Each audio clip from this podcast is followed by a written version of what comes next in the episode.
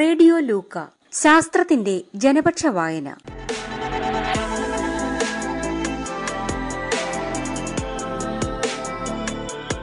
ജീവചരിത്ര novel അമ്മൂന്റെ സ്വന്തം Darwin.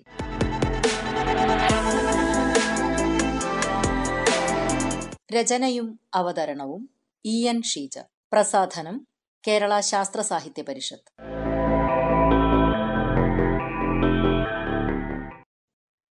അമ്മുവിന്റെ സ്വന്തം Darwin അധ്യായം ഏഴ്.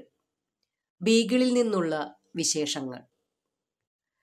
മേശപ്പുറത്തെ പുസ്തകം കണ്ടപ്പോൾ അമ്മുവിന് കുറ്റബോധം തോന്നി. അന്ന് തിടുക്കപ്പെട്ടു പോന്നതിൽ പിന്നെ പ്രൊഫസർ ഹെൻസ്ലോയെ കണ്ടിട്ടില്ല. അമ്മയെയും അച്ഛനെയും കാണാൻ തിടുക്കപ്പെട്ടു മടങ്ങിപ്പോന്നതാണ്. പിന്നെ അച്ഛന്റെ പിന്നാലെ ഓരോന്ന് ചോദിച്ചും പറഞ്ഞും നടന്നു. ആദിയാണെങ്കിലോ എപ്പോഴും വാലിൽ തൂങ്ങി ഉണ്ടാവുകയും ചെയ്യും. ഇതിനിടയിൽ പ്രൊഫസറെ കാണുന്ന കാര്യം മറന്നുപോയി. അമ്മു ഞാൻ നിന്നെ കാത്തിരിക്കുകയായിരുന്നു. പ്രൊഫസർ പുസ്തകത്തിൽ എഴുന്നേറ്റിരുന്നു. മുഖത്ത് നിറഞ്ഞ പുഞ്ചിരി. അടുത്തു തന്നെ കാണാമെന്ന് പറഞ്ഞു പിരിഞ്ഞതല്ലേ? ഇപ്പോൾ എത്ര നാളായി? അവൾ വിടർന്നു ചിരിച്ചുകൊണ്ട് പ്രൊഫസറുടെ കൈ പിടിച്ചു. പിണങ്ങല്ലേ? ഞങ്ങൾ എന്നും താങ്കളുടെ കാര്യം പറയാറുണ്ട്.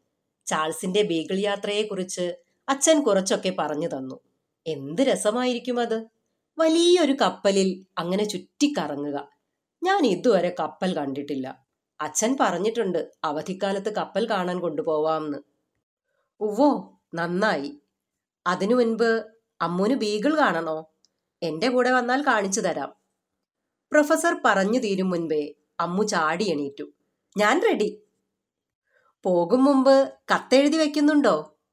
പ്രൊഫസറുടെ കുസൃതി ചിരി കണ്ട് അവൾ നാണിച്ചുപോയി പ്രൊഫസർ പോക്കറ്റിൽ നിന്ന് ഒരു ചെറിയ ഉപകരണമെടുത്ത് ഒരു ബട്ടൺ അമർത്തി. അതാ വരുന്നു ഒരു വാഹനം. രണ്ടുപേരും വാഹനത്തിൽ ചാടിക്കയറി ഇക്കുറി അമ്മുവിന് ഒട്ടും ഭയം തോന്നിയില്ല. അവൾ വിശേഷങ്ങളുടെ കെട്ടഴിച്ചു. ആദി ഇലപ്രാണിയെ കണ്ടെത്തിയതും ബീഗിളിന്റെ ക്യാപ്റ്റനായതും അച്ഛന്റെ പഴയ വാച്ച് കെട്ടി നടന്നതും എല്ലാം എല്ലാം. അവന്റെ ധൈര്യത്തെക്കുറിച്ച് അമ്മു വിവരിച്ചപ്പോൾ പ്രൊഫസർക്കും ചിരി അടക്കാനായില്ല. നമുക്ക് ആദിയെ കൂടി കൊണ്ടുവരാമായിരുന്നു അല്ലേ? വരട്ടെ അടുത്ത തവണയാക്കാം പ്രൊഫസർ സ്വയം പറഞ്ഞു. വാഹനം നിന്നതോടെ അമ്മു തിടുക്കത്തിൽ പുറത്തിറങ്ങി. എവിടെ ബീഗിൾ? അല്ല ഇതെവിടെയാണ്? ബീഗിൾ കാണാൻ പോകാം. അതിനു മുൻപ് എന്റെ വീട്ടിലേക്കൊന്ന് പോയാലോ? പ്രൊഫസർ അവളുടെ പുറത്തു തട്ടി. ഓ അപ്പോൾ ഇത് കേംബ്രിഡ്ജ് ലോകപ്രസിദ്ധ സർവകലാശാല. അമ്മു ഓർത്തു. പ്രൊഫസറുടെ വീട്ടിലേക്ക് കയറിയപ്പോഴാണ് അമ്മുവിന് വാച്ചിന്റെ കാര്യം ഓർമ്മ വന്നത്.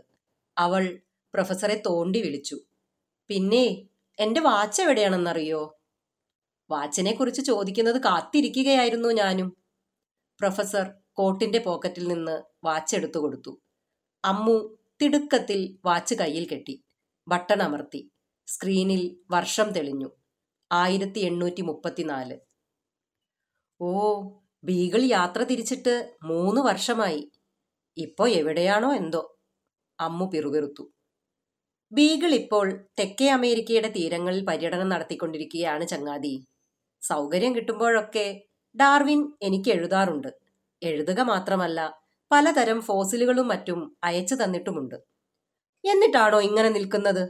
എനിക്കതൊക്കെ കാണാൻ കൊതിയായി. ഇതാ കഴിഞ്ഞ ദിവസം ലഭിച്ചതൊക്കെ ഇവിടെ തന്നെയുണ്ട്. പരീക്ഷണശാലയിലേക്ക് മാറ്റാൻ സമയം കിട്ടിയില്ല. പ്രൊഫസർ മുറിയുടെ മൂലയിലുള്ള ചില്ലലമാരയിലേക്ക് കൈ ചൂണ്ടി. അമ്മു അങ്ങോട്ടോടി. അതിനകത്ത് നിരന്നിരിക്കുന്ന വസ്തുക്കൾ കണ്ട് അവൾ വാ പൊളിച്ചു നിന്നു. പലതരം ജീവികൾ സസ്യങ്ങൾ ഇതൊക്കെയും ഡാർവിൻ അയച്ചു തന്നതാണോ? കടലിലൂടെ യാത്ര ചെയ്യുമ്പോൾ എങ്ങനെ ഇതൊക്കെ കിട്ടുക? അവൾക്ക് വിശ്വസിക്കാനായില്ല. അതിന് ചാൾസ് പൂർണ സമയവും കടലിലല്ലല്ലോ. യാത്രയിലെ ഒരു നിമിഷം പോലും അയാൾ വെറുതെ കളയാറുമില്ല. കപ്പൽ നങ്കൂരമിട്ട് കിടക്കുന്ന സമയത്തൊക്കെ അയാൾ കുതിരപ്പുറത്ത് കയറി ഉൾനാടൻ പ്രദേശങ്ങൾ സന്ദർശിക്കുമത്രേ. അവിടെയൊക്കെയുള്ള ജന്തുക്കളെയും സസ്യങ്ങളെയും കുറിച്ച് സൂക്ഷ്മമായി പഠിച്ച് കുറിപ്പുകളും തയ്യാറാക്കും. ബ്രസീലിയൻ വനങ്ങളിലൂടെ ഒരുപാട് നാൾ അലഞ്ഞു നടന്നതിനെപ്പറ്റി ചാൾസ് എനിക്ക് എഴുതിയിരുന്നു. അവിടെയുള്ള സസ്യജാലങ്ങളും ഷഡ്പദങ്ങളുമൊക്കെ അയാളെ വല്ലാതെ ആകർഷിച്ചിട്ടുണ്ട്. വനത്തിലൂടെ അലയുന്നതിനിടയിൽ കീടങ്ങളുടെ കടിയേറ്റതും മുറിവ് പറ്റിയതും ഒക്കെ എഴുതിയിരുന്നു കേട്ടോ. അങ്ങനെ പത്തു ദിവസം കിടപ്പിലായിപ്പോയെന്ന്. പ്രൊഫസർ ശിഷ്യനെക്കുറിച്ചുള്ള ഓർമ്മകളിൽ മുഴുകി നിന്നു. അമ്മു അലമാരയിൽ നിന്ന് കണ്ണെടുത്തില്ല. റിയോ ഡി ജനീറോയിൽ ആഴ്ചകളോളം താമസിച്ച് ഒരുപാട് ദൂരം കുതിരപ്പുറത്ത് സഞ്ചരിച്ചു അത്രേ. പുതുപുത്തൻ കാഴ്ചകളും അറിവുകളുമായാണ് എന്റെ ചാൾസ് അവിടെ നിന്ന് മടങ്ങിയത്. അമ്മു കണ്ണടച്ച് എല്ലാം കേട്ടുകൊണ്ടിരുന്നു. ചാൾസിന്റെ യാത്രയെക്കുറിച്ച് പ്രൊഫസർ പറയുന്നതെല്ലാം അവളുടെ കൺമുന്നിലൂടെ കടന്നുപോയി. മോണ്ട് വിദിയോയിൽ നങ്കൂരമിട്ട് കിടക്കുന്ന ബീഗിൾ. അവിടെ നിന്ന് ഉറുഗെ നദിയിലേക്കും തിരിച്ച് മേഴ്സഡസിലേക്കുമുള്ള യാത്ര. റിയോനിഗ്രോയിൽ നിന്ന് ബഹിയ ബ്ലാൻകയിലേക്ക് യാത്ര ചെയ്യുന്ന ചാൾസിന്റെ ആവേശം. കരയിലൂടെ അലഞ്ഞു നടന്ന് ഓരോ ജീവജാലങ്ങളെയും പരിശോധിക്കുന്നതിലെ സൂക്ഷ്മത. ജീവികളെ തിരിച്ചറിയുമ്പോൾ ആ കണ്ണുകളിലുണ്ടാവുന്ന തിളക്കം. കാണുന്ന ഓരോ പർവതത്തിലും കയറി ഉയരത്തിൽ നിന്ന് കൈവീശുന്ന ചാൾസ്. എന്റെ ജീവിതം സഫലമായി. ഇത്ര ഉയരെ നിന്നും പ്രകൃതിയുടെ സൗന്ദര്യം ആസ്വദിക്കാൻ കഴിയുന്നത് ഭാഗ്യം തന്നെ. ചാൾസിന്റെ വാക്കുകൾ എങ്ങും അലയടിക്കുന്നു. അമ്മു ഉറങ്ങുകയാണോ? പ്രൊഫസറുടെ പതിഞ്ഞ ശബ്ദം കേട്ട് അമ്മു കണ്ണു തുറന്നു. ഇല്ല ഇന്ന് ഞാൻ അത്ര വേഗമൊന്നും ഉറങ്ങില്ല. എനിക്ക് ഒരുപാട് കാര്യങ്ങൾ അറിയണം.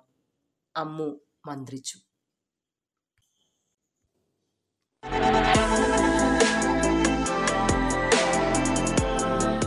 ജീവചരിത്ര നോവൽ അമ്മൂന്റെ സ്വന്തം ഡാർവിൻ. രചനയും അവതരണവും ഇ എൻ ഷീജ. പ്രസാധനം കേരള ശാസ്ത്ര സാഹിത്യ പരിഷത്ത്.